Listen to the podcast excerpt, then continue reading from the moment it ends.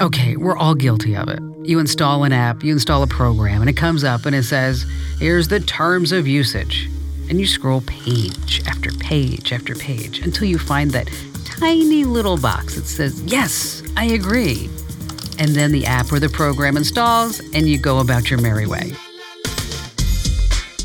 But do you really know what you're signing? What is the small print of those terms of service pop up agreements?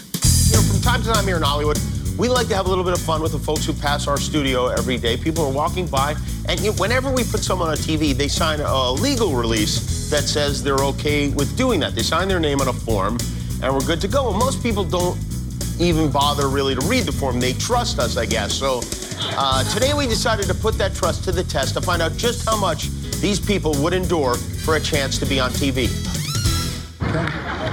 During filming, participant understands that all heretofore mentioned question subjects may or may not be fully taken out of context. That's okay, whatever.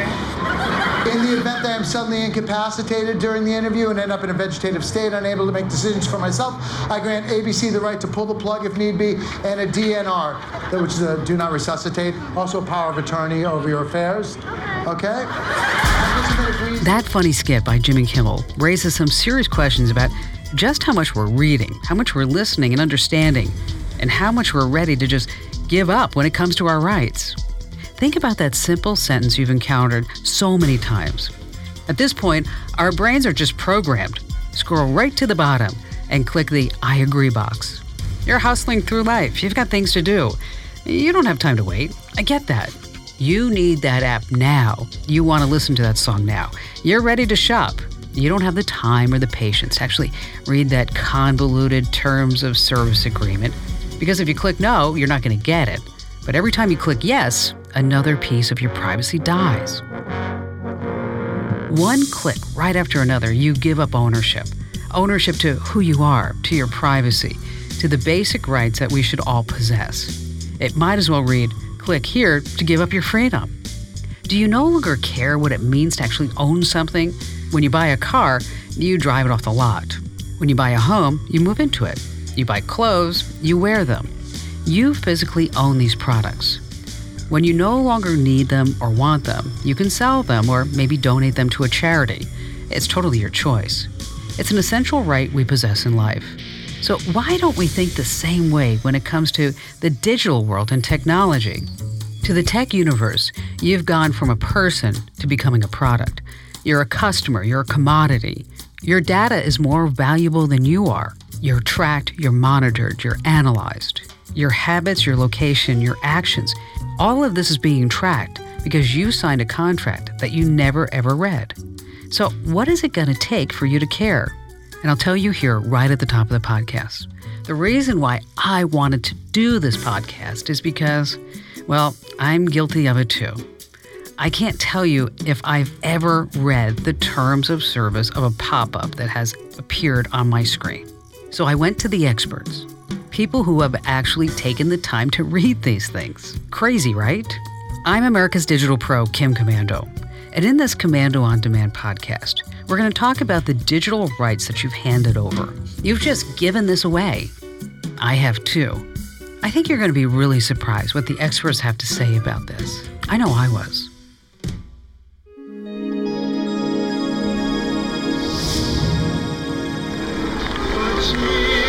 How'd he do that? My father made him an offer he couldn't refuse.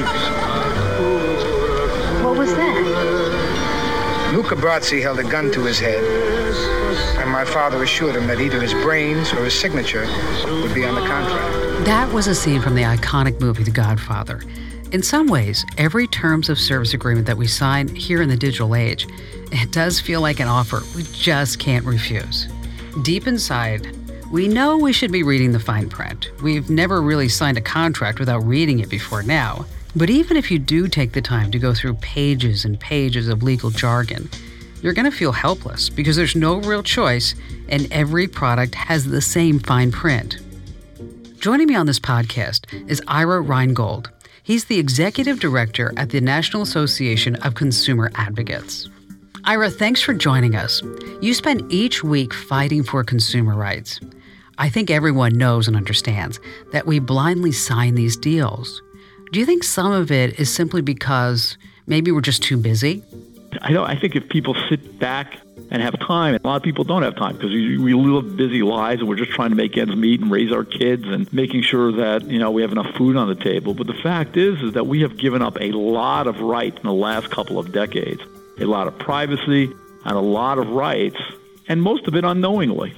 Unknowingly offering up our confidentiality. We run to work five or six or, like me, seven days a week. We try to balance bills. We're dealing with parents and grandparents. We're running errands. On top of that, we all need to get just a few hours sleep each night. And with every gadget and gizmo in front of us, life comes at us fast, never stops moving.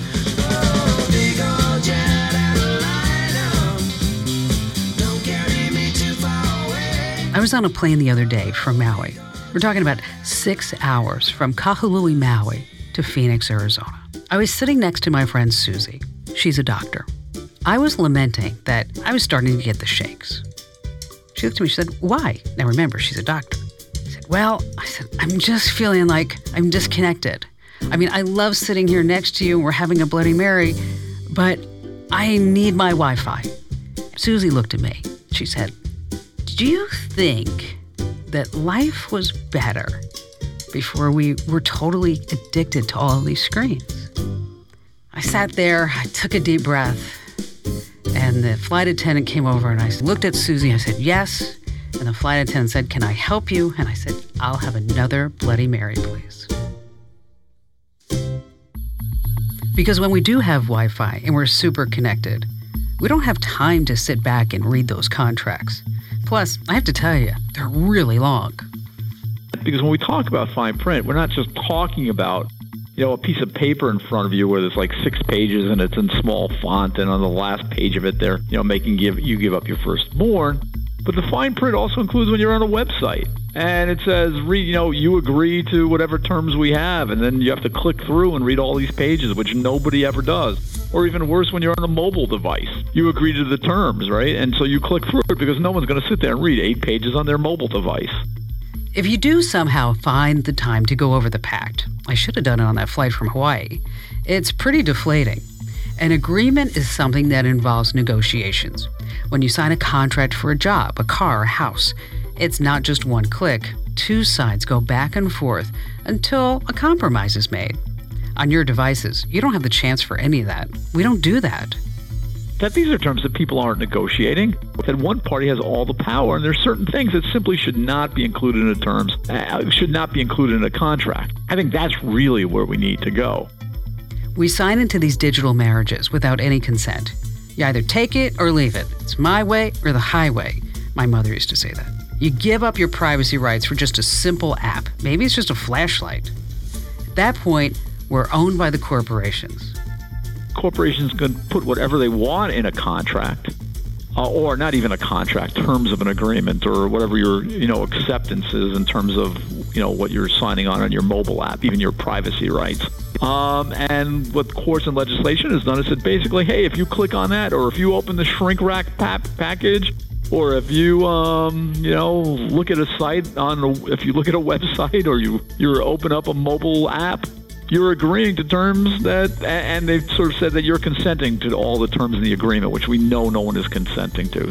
Most people's attitude are just whatever fine. Just load the app. We don't want to stop for a moment and think about the information we just handed out Ira, people aren't necessarily informed that that new cool free app comes, well, it comes with a hefty price, right? I think you're giving up your rights. All you're giving up your private information pretty much every time you agree to anything. These apps are tracking you unless you, you tell them not to track you. Any kind of use, and any company that you're doing business with is looking for reasons to collect information about you for the purpose of using that information to make more money. For years, you've harped that everyone needs to rethink these type of agreements. The majority of consumers don't realize the rights that they actually lose. Therefore, you've said these pledges should not be binding you feel there are certain things that should never, ever be allowed. You should not be able to give away your legal rights, period, uh, in a one sided contract. In a contract that's simply just a form contract, you should not be allowed to do that. You should not be able to give away your privacy rights uh, unless you have really informed consent and, info- and do that affirmatively. With the internet, smartphones, and around 3 million apps out there, our definition of privacy has evolved. Everyone wants to know everything about you. I'm talking about every single thing. Recently, with the Facebook privacy scandal, consumers voiced their resentment. Finally, they were speaking out. It's a long shot, but maybe now more people comprehend how much information we just hand over. One of the things that consumers don't understand at this point is we've lost almost all our all our privacy when it comes to our information. I mean, I think the Facebook for people who've been watching Facebook, it's been fascinating the amount of information they collect on you. After the Facebook fiasco went public, it's interesting what you encounter on social media. I was fascinated by this. A large part of our society was actually shocked that Facebook knew so much about them, that they voluntarily handed over. What? Yes. How do you think Facebook makes money? Right? You don't pay for Facebook. But what are they doing? They are collecting tons of information about you that you don't even know you're giving up. Because again, you're the commodity that Facebook is marketing to make lots of money about. So, Ira, our private information is a valuable commodity that companies are scrambling every single day to collect because we're talking big money. So, you have to follow the money train. You are their product, you are their commodity. So, your data is being collected by all of these companies. And what are they doing with that data? They're sell, selling it to other people to use to market stuff to you. But it's not just in social media. It happens offline too. I mean, think of the things we do weekly. For example, grocery shopping. You know, everybody says, "Oh, well, you know, you have your grocery card so that you get a discount on the prices that uh, on, on the products that you're buying." Well, what do you think that grocery store is doing with the information it's collecting from you? Right? They're collecting all sorts of data. Don't forget about the bank. They're trading your data on the open market too. Your bank, your bank has more information about you than you could possibly imagine. They're tracking everything about you, where you're living, what your credit information is, what your, you know, what your spending habits are, all of that. And and it's not and they're not just collecting it for themselves, but they're also selling it to other people. So, this is the price we now pay. Most of us think that privacy is a human right, but the notion of being an individual is just dying. So, we are kind of in a dire situation. Technology is increasing like crazy every single day, and along with it, privacy is declining. Because who's going to sit there and read it for 15 minutes? Hey, I want to find out, uh, you know, where the nearest restaurant is, or hey, I, you know, this makes my life that much easier. I can listen to music this way, right? If I just download this free app. But there's a price that you're paying. And I think one of the problems is, is that for a long time people did not recognize that there actually is a free there is a price for this. If you want to stay connected, if you want that app, if you want to be on Facebook, Twitter, Snap, or what have you, you have to agree to their terms and conditions. And you only get to choose between choice A and, well, choice A. Because we have no choice, right? If you live your life today, it is really hard.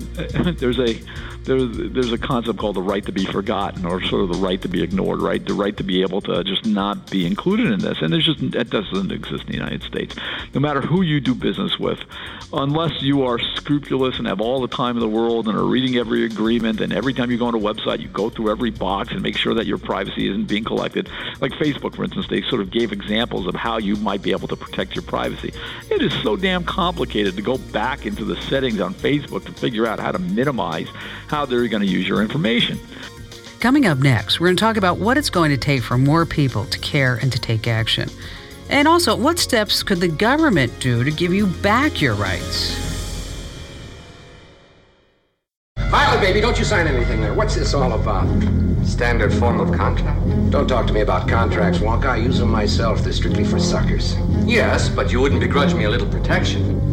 A drop. I don't sign anything without my lawyer. My broker don't sign anything either. Then she don't go in. I'm sorry, rules of the house. I want to go in. Don't you dare stop me. I'm only trying to help you, sweetheart. Give me that pen. You're always making things difficult.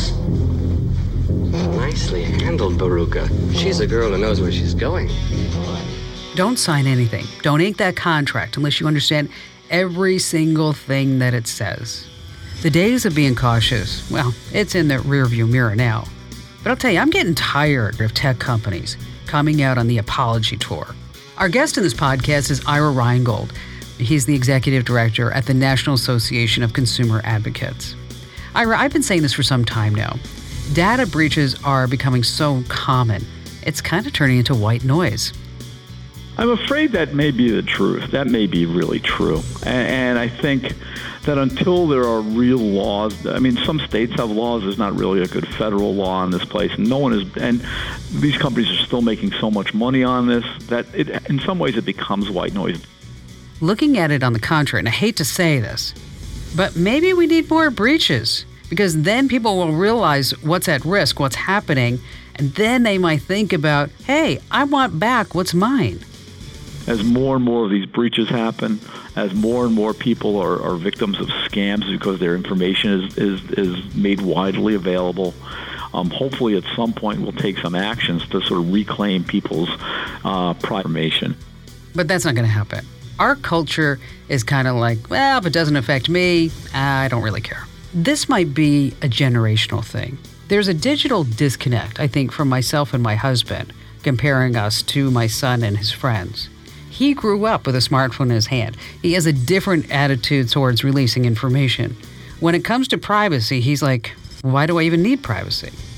I mean, I think that um, you know the younger generation these days are sort of used to giving up their privacy. I mean, how many times have they given up their privacy just for the per? Hey, you get a free, uh, free, free, uh, free soda if you, um, you know, if you give us your information, we can collect. The 10 largest tech companies here in the US will top a trillion dollars in sales this year. They're powerful, they have lobbyists, they have influence. Are there any regulations that should be done by our elected leaders? We really should have a rule in place that say there are certain terms that should never be included when one party is much more powerful than the other, and that one party writes the terms of a contract. It really would make it a much fairer playing field. Instead, uh, companies across the landscape have used these quote unquote contracts, I, I'm not even willing to call them contracts, to take away rights from people. If our information is being purchased and sold, we should be seeing some kind of kickback. If you want to look at your your information should be your commodity. It should not be some amorphous corporation out there that's collecting all your information and basically turning you into their commodity. And I think that's the thing that that that bothers me the most and probably scares me the most is the fact that your private information is something people are making a lot of money on. Unfortunately, there's no silver bullet. Terms of use, they're not going away. The goal, though, is to make them fair, to make them honest, and to make them understandable. It's going to take people raising their voices, declining some services, saying no to that app, no to that next Facebook or whatever it may be. We have the power as consumers. If you'd like to see how apps that you have on your smartphone or tablet perform in terms of privacy right now, or if you're about to install an app, there's a website I need to tell you about. Carnegie Mellon University has assigned privacy grades to apps based on the techniques that they've developed to analyze privacy related behaviors.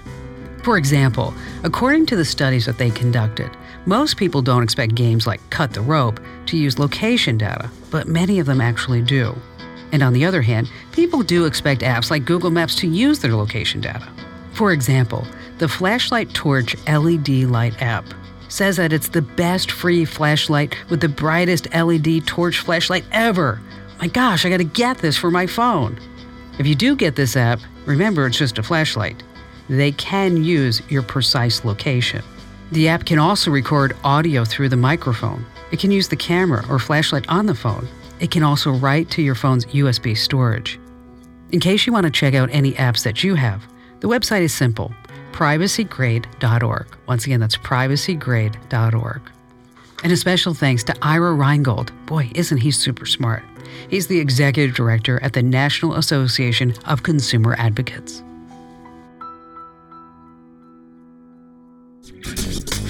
I'm America's Digital Pro, Kim Komando. Hey, stay up to date with all the Komando articles and podcasts with the Komando app. It's free, and you get notifications for podcasts like this one and the very latest articles on everything digital and those security alerts. And if you like this podcast, do me a favor. Don't forget to subscribe. Head over to iTunes, Google Play, and also give us a great five star rating and review us because that helps us better our podcasts and also helps more people to find our podcasts. And that's what it's all about. So thanks for listening. I'll see you next time, and I'll see you on the radio for the Kim Komando Show.